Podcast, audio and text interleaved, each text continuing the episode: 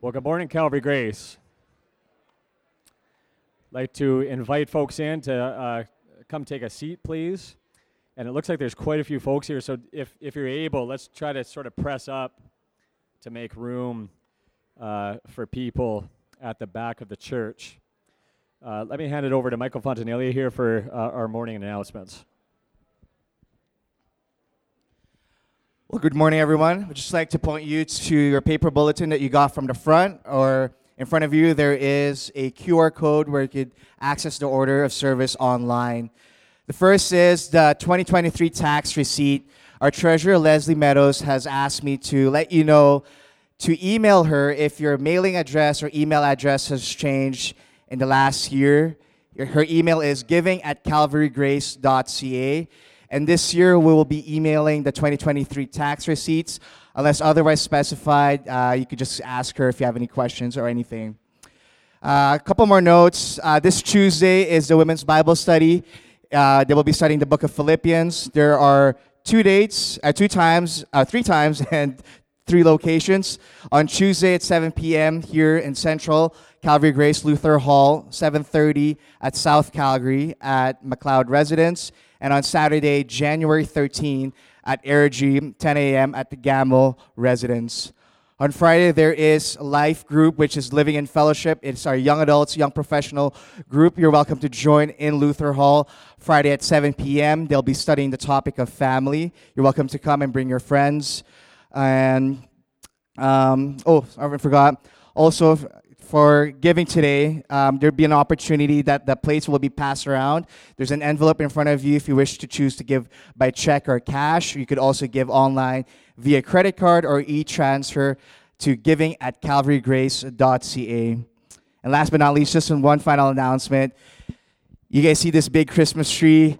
I can't take that down. So if we have any strong men who would be willing to help me, come find me, and I would really, really appreciate your help. Pass it on to Pastor Rob. Thanks, Michael. Well, for our call to worship this morning, let's flip to Psalm 27. Psalm 27.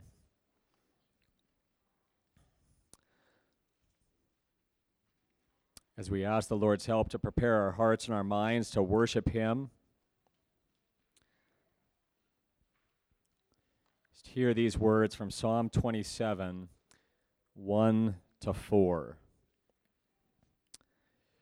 The Lord is my light and my salvation. Whom shall I fear?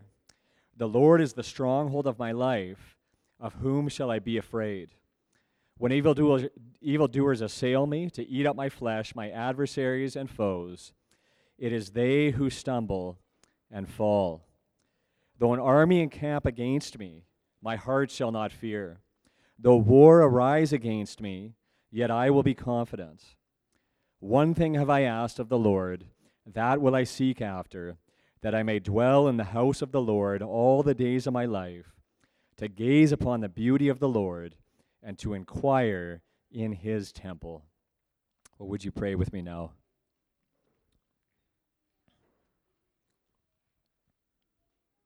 So Heavenly Father, even as we gather together this morning on this Lord's Day, even in even in the Lord's house as it were, Father, we have come to gaze upon the beauty of the Lord. That is our heart's desire. And we want to see your beauty even in the face of Jesus Christ, our Savior. So open our eyes to behold his beauty even now by your Holy Spirit. Attend us now to sing your praises. For we pray these things in Jesus' name. Amen. Let's rise and sing together. Well, as is our practice here at Calvary Grace, we are. Uh, celebrating Communion Sunday this morning, the first Sunday of each month. And as we enter into a new year, it is important to come to the table together. So, in order to do that, let's uh, flip to Exodus 16, just for a brief communion meditation. Exodus 16.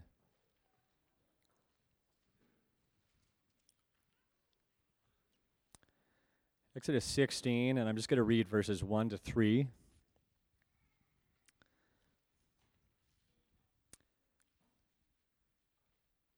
And God's word says this They set out from Elim, And all the congregation of the people of Israel came to the wilderness of Sin, which is between Elim and Sinai, on the fifteenth day of the second month, after they had departed from the land of Egypt. And the whole congregation of the people of Israel grumbled against Moses and Aaron in the wilderness.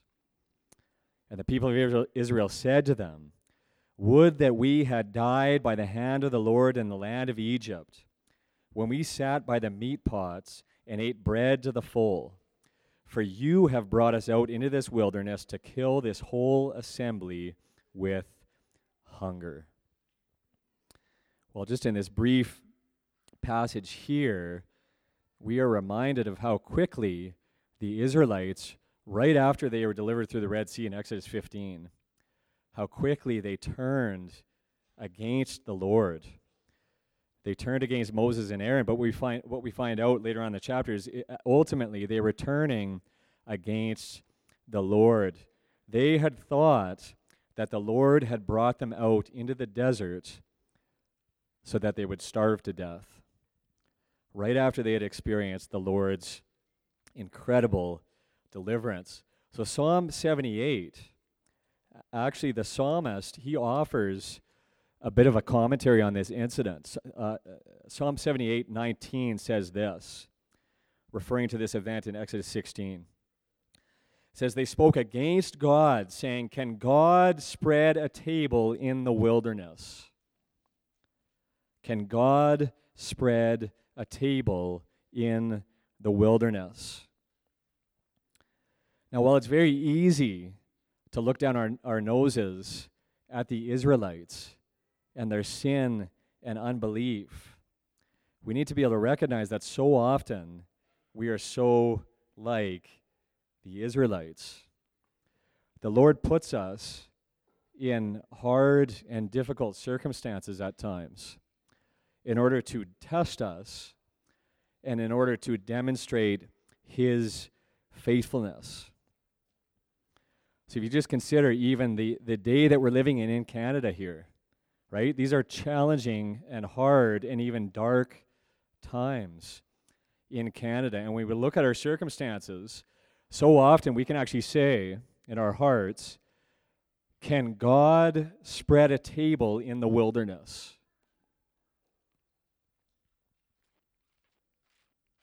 Well, as we approach the Lord's table now, we're reminded that, yes, indeed, He can and He has.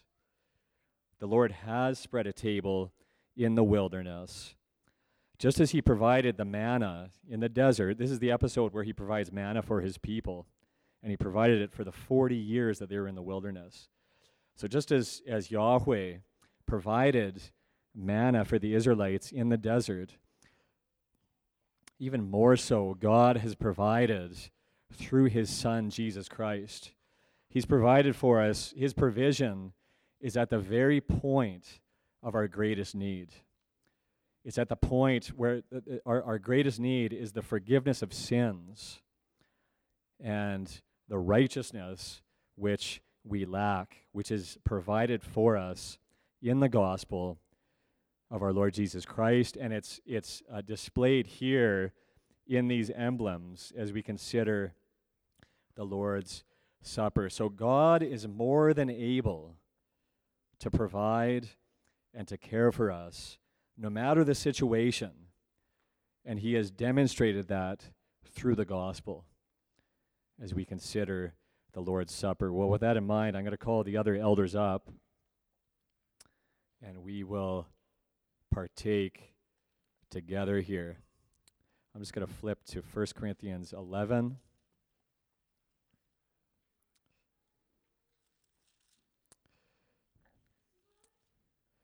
Now, it's important to remember that the Apostle Paul actually tells us in 1 Corinthians 11 that we are to examine ourselves. So, even as, as I've just sort of gone over Exodus 16 a little bit for a community meditation, I think probably sin and unbelief has been exposed in our hearts to varying degrees. So we want to examine ourselves. Paul says in 1 Corinthians, 1 Corinthians 11 27, Whoever therefore eats the bread or drinks the cup of the Lord in an unworthy manner will be guilty concerning the body and blood of the Lord. Let a person examine himself then, and so eat of the bread and drink of the cup. For anyone who eats and drinks without discerning the body eats and drinks judgment on himself. What, what we need to do now is just take a moment to confess any sin, any unbelief to the Lord, even now as we just prepare our hearts, our minds for this family meal together. Let's just take a moment.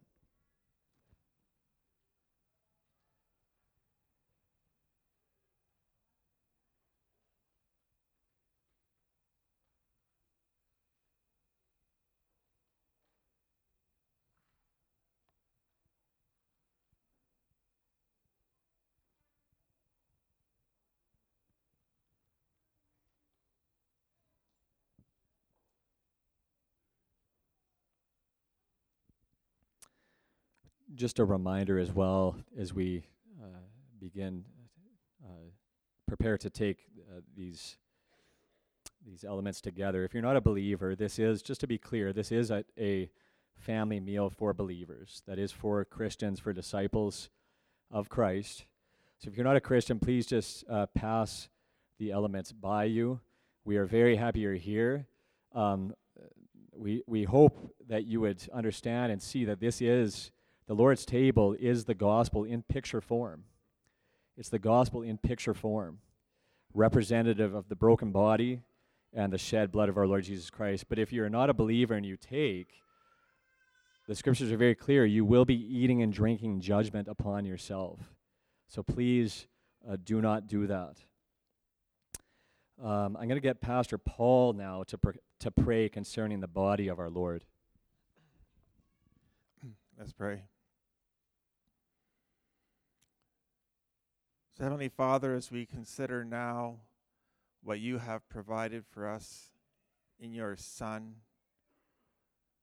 we see Jesus Christ crushed in our place.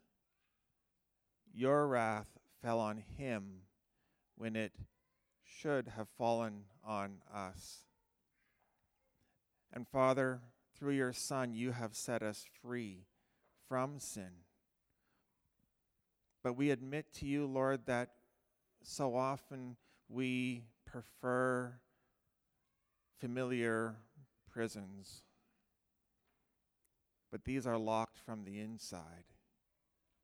I pray that you would help us this morning to open up the door that leads to your Son and appropriate even what he has won for us on the cross. In your name we pray. Amen.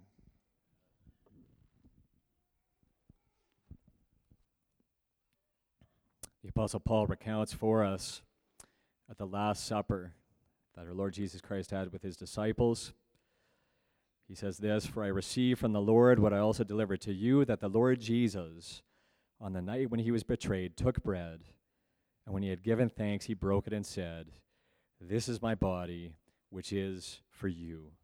Do this in remembrance of me. Let's take together. I'm going to ask Pastor DJ now to pray concerning the cup. Let's pray.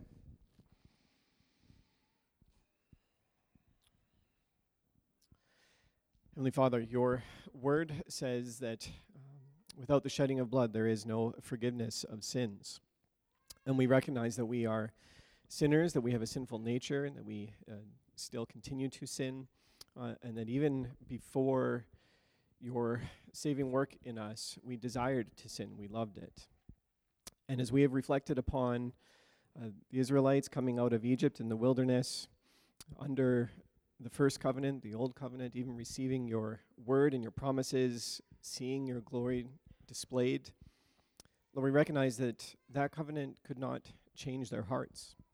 It didn't provide a new desire to honor and love you and to obey you. And the sacrificial system that was put in place uh, was only a pointer, a pointer forward to the once for all finished sacrifice, namely of your Son, in shedding his blood for all of his people who would trust in him. And so, in that new covenant, in his blood, we have complete, total forgiveness. We have even a, a new nature or new creation as we have our sinful nature um, paid for by his work, and we are made new so that we now desire to obey and honor you. And so, Lord, would you, uh, through this time as we partake together, remembering that shed blood, that once for all sacrifice that did indeed pay for our sins, Lord, may uh, it grant us great joy as we recognize that we are now in the beloved, that we are completely forgiven, and we have great joy in loving you and serving you and obeying you. It's in Jesus' name we pray. Amen.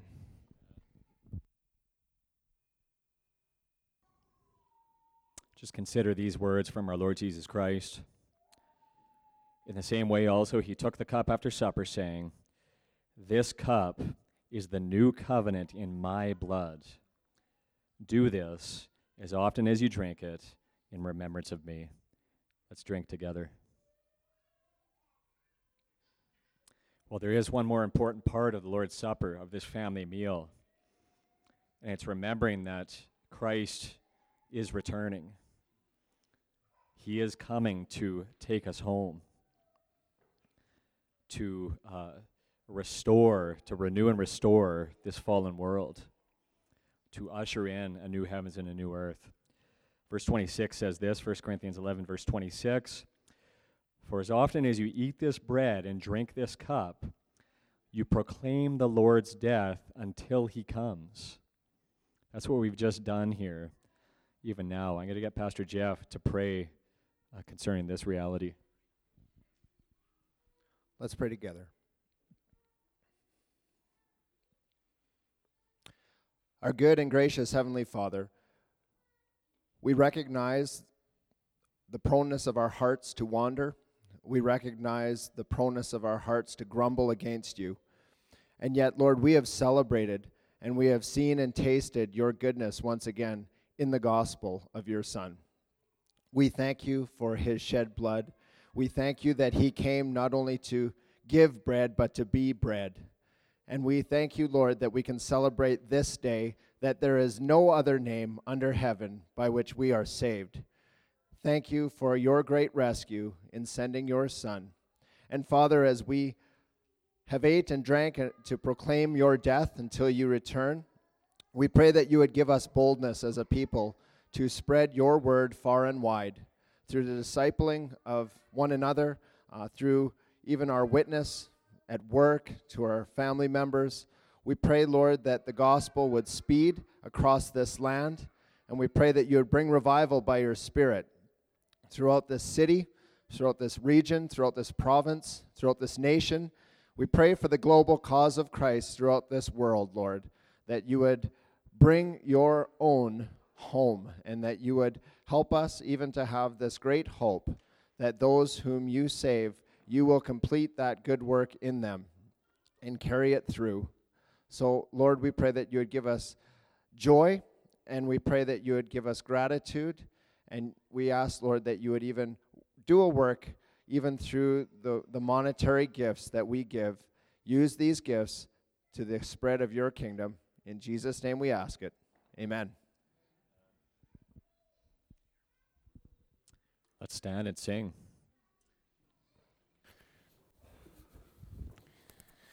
Please turn in your Bibles to the Old Testament and to Psalm 23. Psalm 23.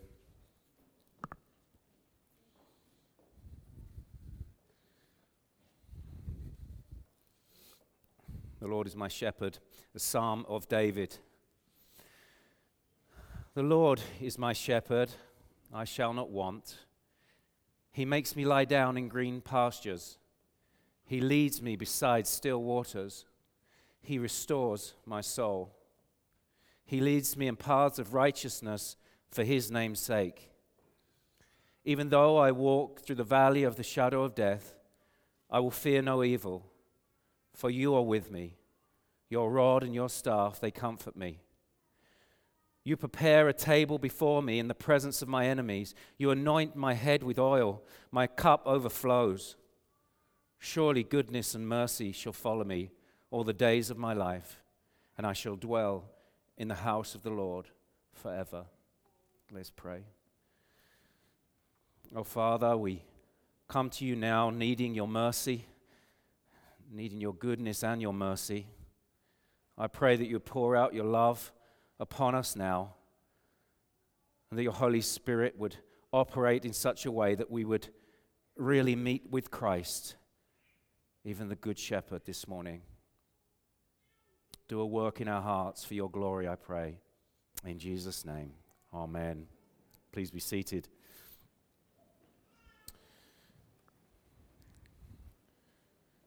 Well, according to a recent Forbes magazine survey, losing weight, getting fitter, and a healthy diet are in the top five New Year's resolutions for 2024. Does this resonate with any of you here this morning? You've started already, haven't you? The keep fit, the new diet. And why is that? Well, we've just come out of a season of feasting and festivities in homes with families and friends. And maybe we've just eaten a bit too much. Many of us have been hosts or guests or both in these last couple of weeks. And it's been a great delight uh, for me personally to see how families in this church offered to host anyone who didn't have somewhere to go on Christmas Day. It, was a remarkable thing. Emails went out and, and people were served uh, because hospitality is real evidence that grace has gripped the heart. Hospitality is real evidence that grace has gripped the heart. And this is the picture that we have in this final part of Psalm 23. A final part of Psalm 23. The host and his guest. We're going to look at verses 5 and 6. As we've journeyed together through this psalm, we've seen the metaphors move from the shepherd with his sheep in verses 1 to 3 to the companion with his traveler in verse 4, and now to the host with his guest in verses 5 to 6. And yet the shepherd theme continues through, doesn't it? The Lord is my shepherd, but look, my companion is also my shepherd because he carries a rod and staff in verse 4. And the shepherd companion to whom David says, You are with me in verse 4, is the same you who is the host in verses 5 and 6. You prepare a table for me, you anoint my head with oil. So my shepherd companion is my shepherd host. Therefore, what we're meant to see are the different aspects of our shepherd's total care. That's what we're meant to see here. And as we've seen, how Jesus is the, the fulfillment of this psalm as our good shepherd, we here this morning, if you're a Christian, you can take comfort in the whole of life with him because he actively takes full responsibility for you, whether in green pastures by still waters or in dark valleys or in enemy territory, he is there leading, protecting, and providing with perfect sovereign love. And he's taking us all the way home to heaven. He's doing it. You see how the Lord's actions in the psalm are causative. He makes me lie down. He leads. He restores. He comforts me with rod and staff. He prepares. He anoints. So, as we walk through this final part of the psalm and we experience the, the, the pilgrim's progress through the eyes of David, I want you simply to rest in the arms of your shepherd host and realize his love for you. That's what I want. As by the Holy Spirit you encounter him through this word today, and he meets with you right here in this place, in this time. I want you to see at the beginning of a new year that things end well for the Christian. I want you to know that the end of the matter is not a dark ba- valley or a battlefield with enemies, it's feasting and it's fellowship. That's the end of the matter. So that you can say with David, the third of the three great confessions in, this, in these verses, I shall dwell in the house of the Lord forever. Confession one, because the Lord is my shepherd, I shall not want. Confession two, because the Lord is my companion, I will not fear. And confession three, because the Lord is my host, I shall dwell. So, friends, this morning, let your affections be rewired by thinking rightly about what it means to have God with you, even Jesus, the Good Shepherd. Because it's not primarily about how much you love Him, it's about how much He loves you. It's about how much He loves you, not because you deserve it, but because He chooses to love you. You see, it's in realizing that Jesus dies for me. And Jesus, the God man, is my shepherd, companion, host, that I'm empowered to make the pilgrim's progress through mountaintop experiences and dark valleys and with enemies all around. You see, it's his overwhelming love for me that's the fount that causes me to forsake my sin and follow him. And therefore, I can do it with joy, a joy that just can't be touched. So let's savor the flavor of our Lord Jesus as we see three things about him in verses 5 to 6. First, I want us to see the liberality of my host, the liberality of my host. You prepare a table before me in the presence of my enemies. You anoint my head with oil, my cup overflows. The picture here is of a host serving a meal to his guest in the midst of war. The enemies could likely be pointing to a real situation when David, if you know your Old Testament, was on the run from Saul, and we read about it in 2 Samuel 17, and, and he's fed by some soldiers when he's surrounded by enemies. But I think the lack of specificity here, uh, the, the, the lack of a definiteness, if you like, gives us room to maybe view the enemies, at least by way of application, as the world, the flesh, and the devil. Physical and spiritual enemies that seek to destroy the Christian. And so here's a picture of lavish, generous provision in the battle against enemies. Here is a picture of the liberality of the Lord towards those in his care. It's overflowing goodness and personal care friends. Just, just notice the intimacy of the language. You prepare. David is, is, is carrying on his dialogue from speaking to God in the valley to speaking to God on the battlefield. You are with me to you prepare. You do it, O Lord. Is that how you commune with God? With reverent praise for what He does for you? An intimate fellowship using the you with God. You do it, Lord. You are great. You are merciful. You are powerful. You do it, Lord.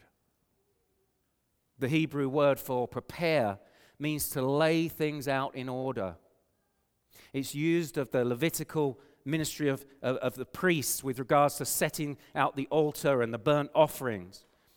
It speaks of precision and careful attention to detail.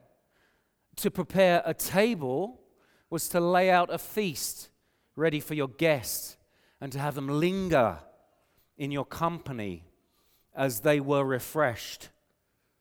It wasn't eggs on toast and rush them out the door. It was generous and liberal hospitality. And so the anointing of the head with oil and an overflowing cup. Think of the anointing of kings and priests in the Old Testament.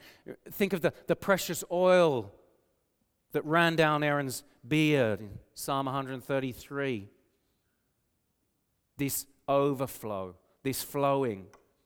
In the East, it was and still is a sign of honoring a guest by pouring festive perfumed oil on their head and men are known less by their possessions and more by means of their liberality and generosity of hospitality in the East. That's how they're known. They're known by how they entertain their guests.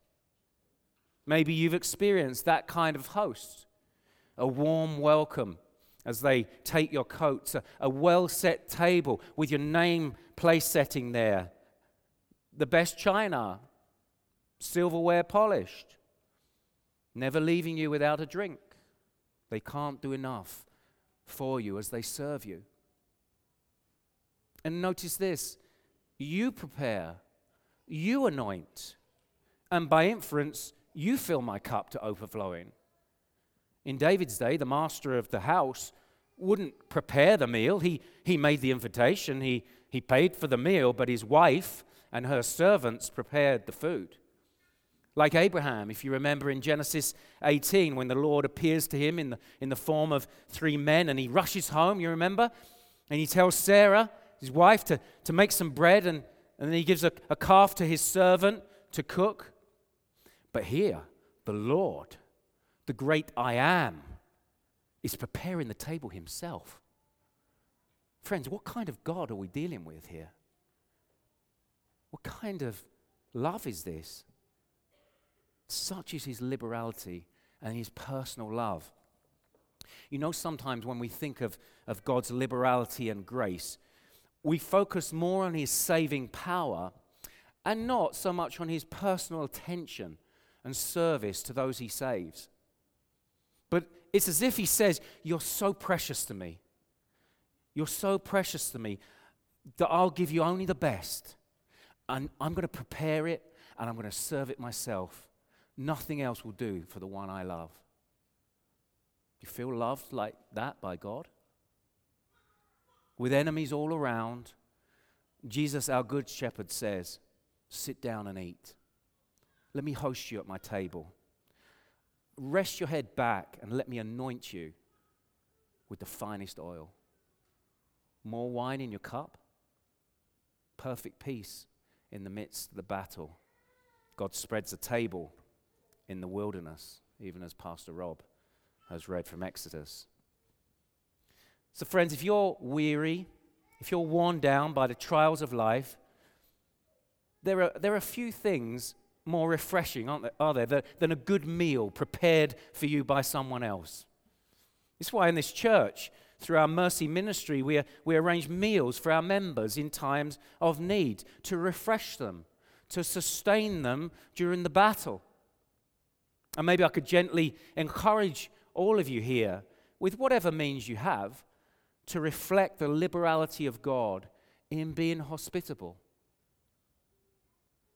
On this text, Kenneth Bailey makes the insightful point in his book, The Good Shepherd. He says that the meaning of preparing a table in the presence of enemies is costly love. Costly love. That's what he says he's speaking about. Jesus demonstrates costly love to me, even with enemies watching, knowing that hostility will be provoked towards him and me because of his liberal welcome. Do you remember what Jesus says? The Son of Man has come eating and drinking, and you say, Look at him, a glutton and a drunkard, a friend of tax collectors and sinners. Jesus eats and drinks with sinners like you and me as our friend, even the one who lays down his life for his friends, and people don't like it. It's costly love. So Jesus prepares a table for his friends on the night he was betrayed, with enemies all around, and even Judas in his midst. Judas, who left that night to do his worst with a full belly and a satisfied thirst. So that Jesus can say in anticipation of the cross, This bread is my body broken for you. This cup in the new covenant is poured out in my blood. Eat, drink, remember. Our host prepares a table in the presence of his enemies and feeds us with his body and blood by defeating the enemies of Satan and sin on the cross and the enemy of death when he rose from the grave. Jesus thirsted so we would never have to thirst again. And Jesus drank down the cup of God's wrath so our cup of God's blessing would overflow. What costly love is this? And so when we come to the Lord's Supper, as we've just done, when we see our sin and we see our Emmanuel, Savior, host, and we see a love feast, we rejoice as we eat and drink. We reaffirm covenant and communion with Him and with one another. And fellowship is restored and enemies become friends, and the people of God are defined at the table. That's what it means. And that's why we linger on the Lord's Supper, you see. That's why we don't rush. It's not eggs on toast and rush out the door. So, do you see how God welcomes you? Do you see that, that He's not stingy? Okay, today, here, you've messed up. You've, you've failed again. You've lost heart, maybe. Well, okay. Now turn to God and admit it. And what do you see when you look at Him? What do you see? A God who says, All right, but do a bit better next time. No, look again. Look again at God through this text. You see a God with open arms, running to meet you and, and throwing his arms around you and saying, like the father in the, in the parable of the prodigal son, Here's a ring, and here's a robe, and a feast. Sit down and eat and drink.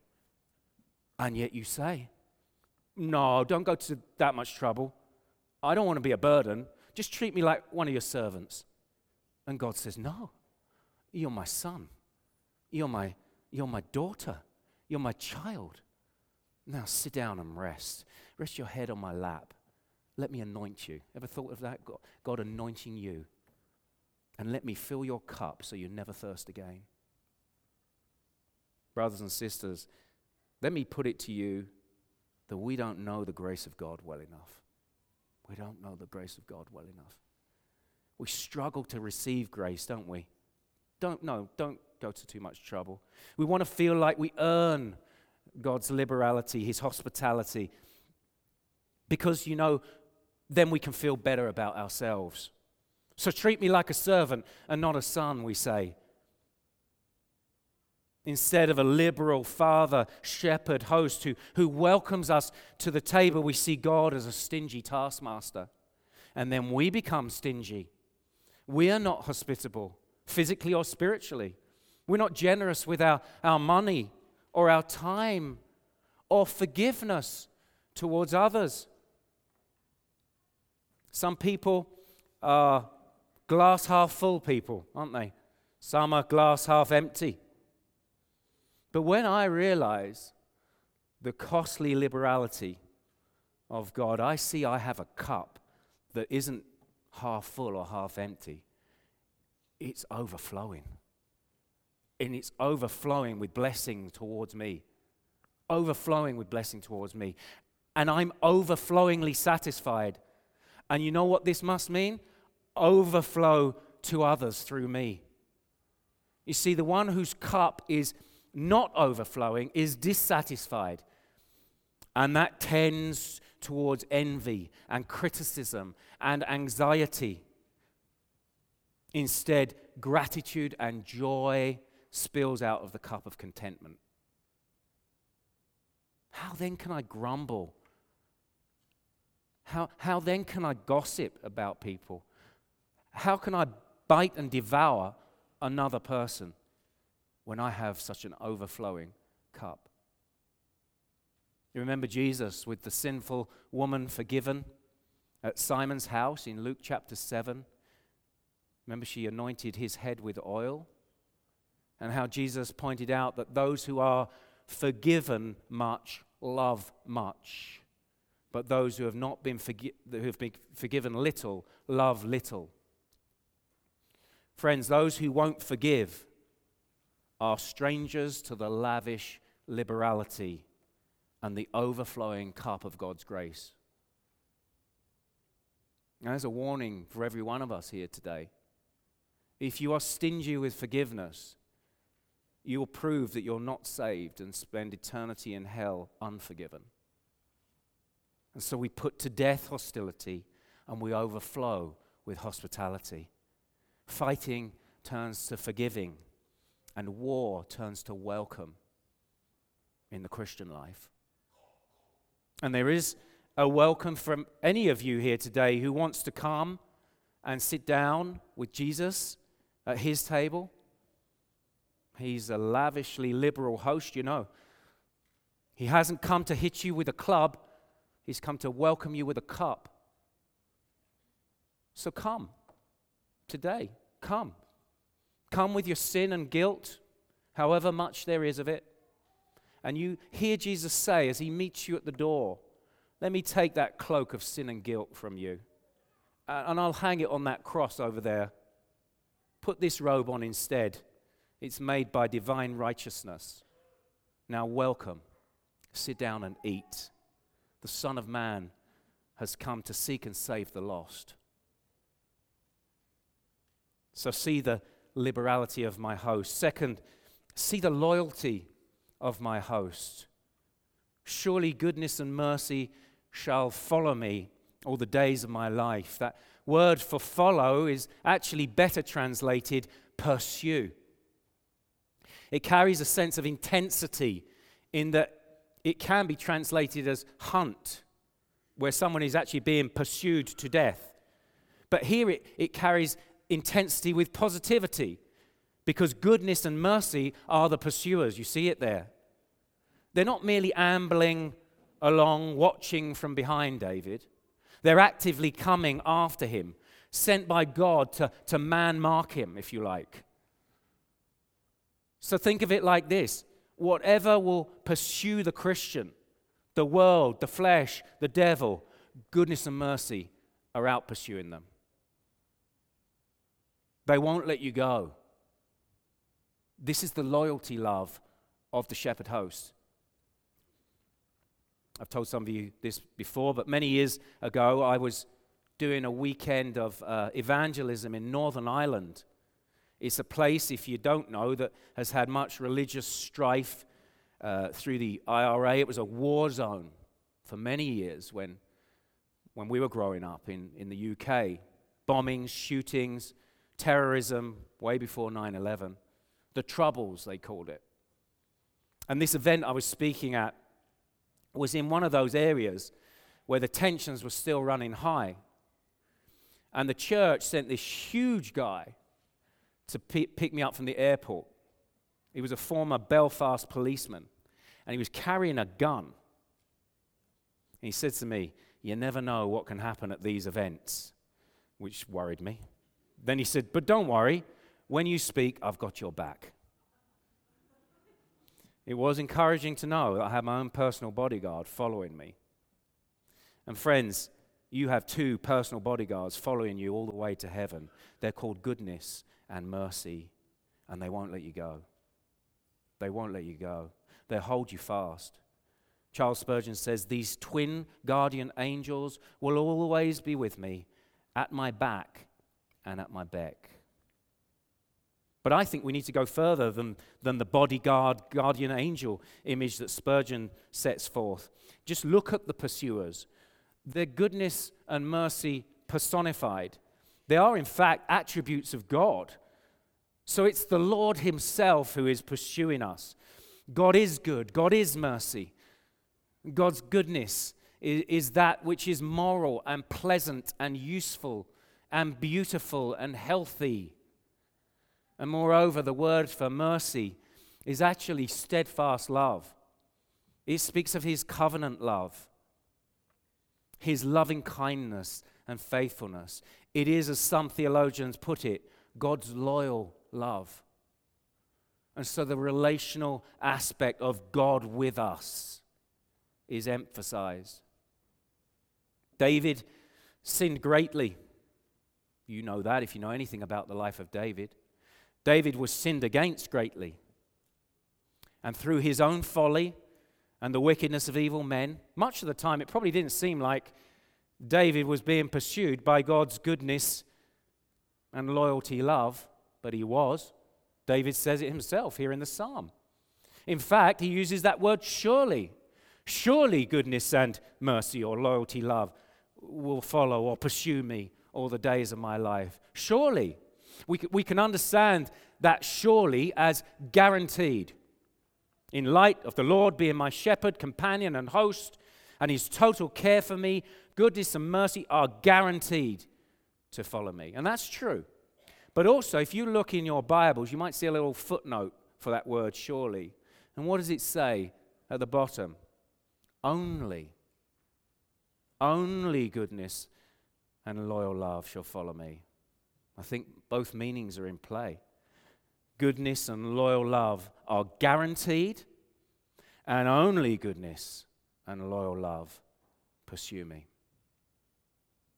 Friends, as you look back over your shoulder in life, can you say with David, God is good, and he has only ever done me good? And God is love, and he has only ever been loving to me all the days of my life, in my trials and tragedies and disappointments and failures, in all my sinful slip ups. There are no days, no days when you fail me and send harm or hatred and not goodness and loyal love. No days. Every day, all the time, pursuing you. Even in your most difficult days, friends, God is doing you good and God is loving you. In the moment of pain, I know it's sometimes hard for us to feel it, isn't it? I know what many of you have gone through and are going through. It's hard to feel it. But let us never blaspheme our Lord and charge him with wrong. It's better to wait in patient, reverent silence and go to him in prayer.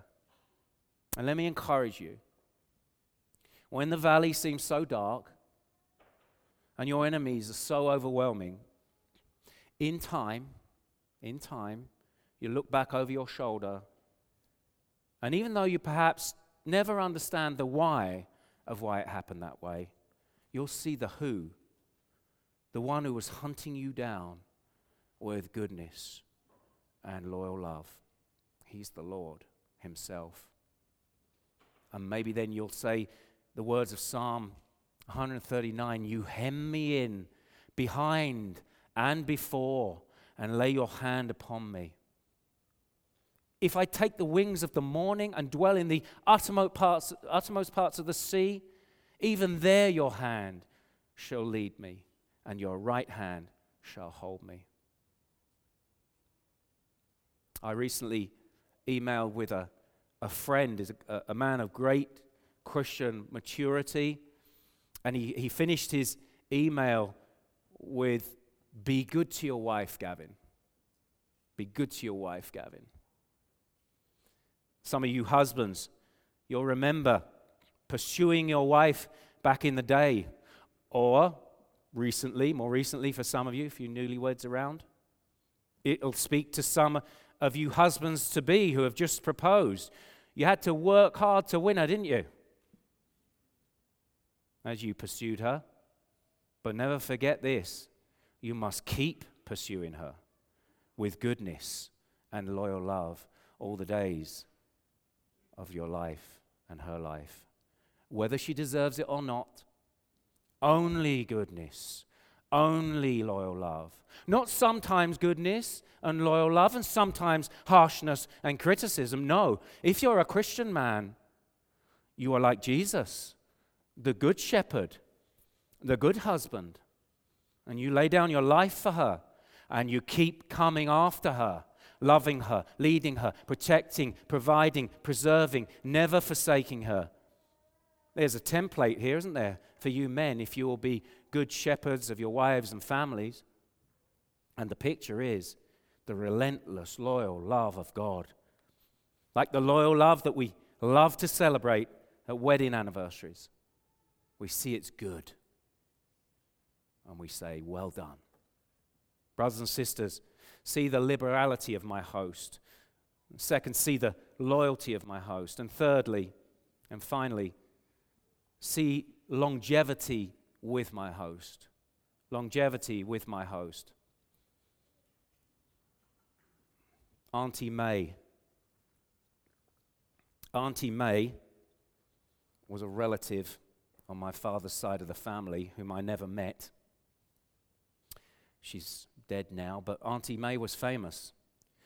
She'd suddenly turn up at your doorstep, unannounced and uninvited, with two suitcases in tow, and then she'd stay for a month. She was known as the guest who never leaves. And so we come to the end of the journey in Psalm 23 and the picture of the guest who never leaves. I shall dwell in the house of the Lord forever. See, the shepherd has been with us, leading us to green pastures, still waters, restoring souls to right paths, giving personal protection to comfort us in the valley, providing liberal, overflowing refreshment to sustain us in the battle with enemies, and pursuing us with goodness and loyal love as we press on with home in sight. We hunger for home, don't we? I think we do. The forever home. We speak about that forever home, don't we?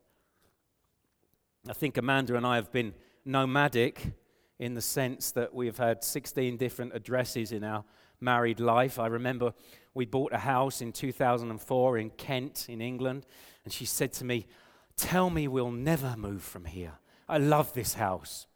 So I told her, We'll never move from here. and four years later, we moved to Canada. Canada, where we've made a home. Yet still feel away from home in England to some extent. There's never a day goes by when I don't think of England and my parents and my sister and, and family and where we grew up, home. When we go away from home for a while, we experience homesickness, don't we? Parted from the, the people and place that we love. Many of you know that. They say absence makes the heart grow fonder. So we even forget the, the bad stuff about home. Dr. Martyn Lloyd-Jones speaks about homesickness as the, quote, worst of natural afflictions, unquote. He tells a story of being on a train leaving London, and he's sitting in a carriage with two small girls who are actually returning to boarding school, and they're looking out of the window and, and they're crying as they wave goodbye to their mother, says Lloyd-Jones here. I'm not ashamed to say that I lifted the book I was reading to hide my face and I cried with the little girls. I was back, in his mind, I was back in my lodgings at Tregaron, which is home. I was back there once again. I believe that I shall never totally recover from this until I reach the country where we shall meet never to part anymore. There's something so painful and yet so right about homesickness. It is, in a sense, what good preaching should do to create a sense of hunger for home in the heart. So you're never too comfortable in this world and you long, you long for heaven where you never have to say goodbye to those you love and where you dwell with the Jesus you love. Because, friends, you and I were made to dwell with God in fellowship with Him. Our sin has broken that fellowship. And Psalm 23, you see, is about the God who's come to restore that fellowship and to take us home. The word dwell could even be translated return. I will return home. A verse from the 1868 hymn, The King of Love, My Shepherd Is, says, Perverse and foolish, oft I strayed, but in his love he sought me and on his shoulder gently laid, and home rejoicing brought me. This is the story of the gospel, brothers and sisters, that Jesus has come to seek and save the lost and take them home. Are you in a far country today? Far away from Him? Like the prodigal, eating pig swill? Will you come to your senses today and return home? Jesus tells his disciples, In my Father's house are many rooms. And if I go and prepare a place for you, I will come again and take you to myself, that where I am, you may be also. And John writes in Revelation Look, God's dwelling place is now among the people, and he will dwell with them. They will be his people, and God himself will be with them and be their God. This is the house of the Lord. Eden renewed, but even grander. Fellowship with God, never to be broken again in God's house. house. And, and you know, your, your host will prepare a table, a feast. It's going to be called the marriage supper of the Lamb. And there'll be no enemies surrounding you, no sin, no Satan, no fallen world. And friends, that is your forever home. That's your forever home. So, do you think and speak in forever language? Or are you caught up in fighting for things in this temporal world? Are you grasping at things that are fading away? Or are you living in light of eternity? For length of days. That's how it can be translated forever. For length of days in this life with the host and always with the host. Longevity with the host. So that's it liberality, loyalty, longevity. That's the third now of three in Psalm 23. Well, I just want to leave you with this story. It's actually mentioned in David Gibson's book on this psalm. George MacDonald wrote to Lady Mount Temple following the death of her husband in 1888. He describes in his letter to her, the grieving widow, he describes a house with, with windows on all, all sides. Out of one side, you look and you see this world, garden torn and trampled. The other side, you look and you see soaring mountains and shooting stars, and you see Jesus coming to comfort you. And MacDonald writes This world, if it were alone, would not be worth much. I should be miserable already. But it is the porch to the Father's home. And He does not expect us to be quite happy. And He knows we must sometimes be very unhappy until we get there. We are getting near. Good words. Friends, you're on the porch of your Father's house. You're on a pilgrimage. But the way is hard, and at times you may be sad and tired, tired of fighting sin, tired of difficult relationships, tired of feeling unwell, tired of being tired. But, weary saint, remember this you are totally cared for on the journey. Totally.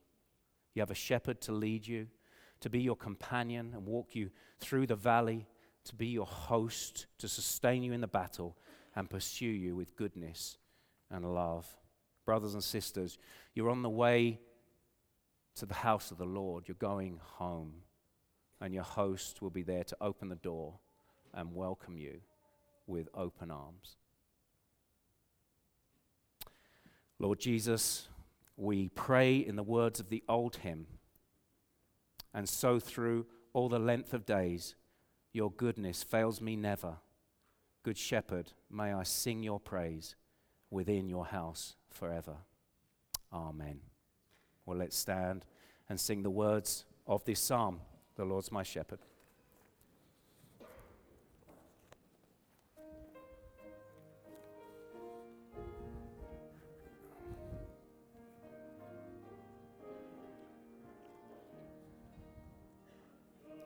My shepherd I want. He lays me down pastures green.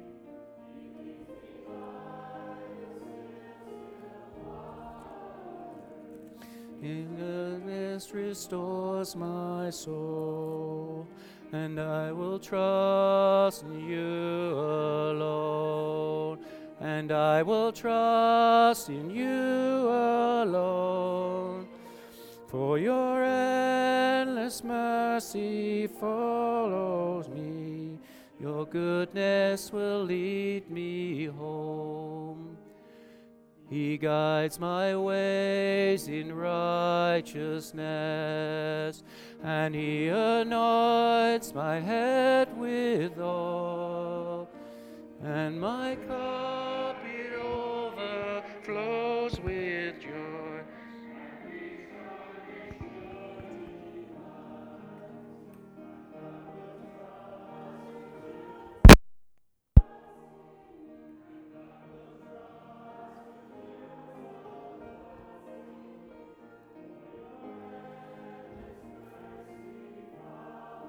stay, stay, stay with Granddad.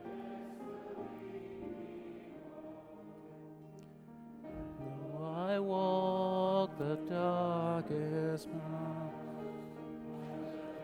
with the evil one, and you're with me and rod and staff are the comfort I need to know. And I will trust in you alone. And I will trust in you alone. For your endless mercy follows me. Your goodness will lead me home. I've picked up a little sheep here, wandering from the fold. But I pray that all of you young people would know the Lord is your shepherd. I pray that we'd all know the Lord as our loving shepherd. Just hear these words from Revelation as a benediction when we get home to our forever home. They shall hunger no more, neither thirst any more. The sun shall not strike them, nor any scorching heat. For the Lamb in the midst of the throne will be their shepherd, and he will guide them to springs of living water and God will wipe away every tear from their eyes. Go in peace. You're dismissed. Hey, sweet boy, stay with Granddad a minute. Hmm? Where's Grandma? Have you seen Grandma? Have you seen Grandma? Look, she's there. You want to go see her?